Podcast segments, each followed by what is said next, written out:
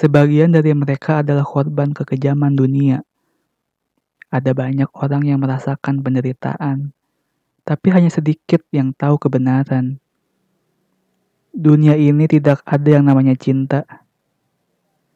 Dari awal mereka melihat manusia, mereka sudah tahu kalau manusia bukan makhluk yang bisa mencintai ataupun dicintai. Mereka tahu manusia akan melakukan apa pun untuk keinginannya. Semuanya akan dia lakukan walaupun harus mengorbankan orang lain. Dia tidak peduli pada orang lain yang membutuhkan pertolongan. Manusia yang menganggap dirinya tinggi akan selalu memandang rendah manusia yang memiliki kekurangan. Begitu pula manusia yang menganggap dirinya pintar. Dia cenderung akan membodohi manusia yang lain. Beberapa orang mengalami krisis kepercayaan yang membuatnya sulit untuk percaya pada orang lain.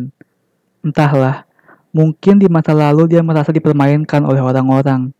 Mungkin dia juga tidak pernah merasakan dicintai oleh siapa pun. Itulah yang membentuk dirinya sampai saat ini. Dia sudah terbiasa hidup tanpa bantuan orang lain. Hidup yang keras mengajarinya untuk selalu mengandalkan diri sendiri Hidup menjadi masuk akal jika kita tahu cara bertahan hidup. Di luar sana dunia semakin menggila dan semakin lama cinta akan punah. Tidak ada lagi orang yang tulus mencintai orang lain karena pada akhirnya orang itu akan meminta balasan untuk apa pun yang dia lakukan.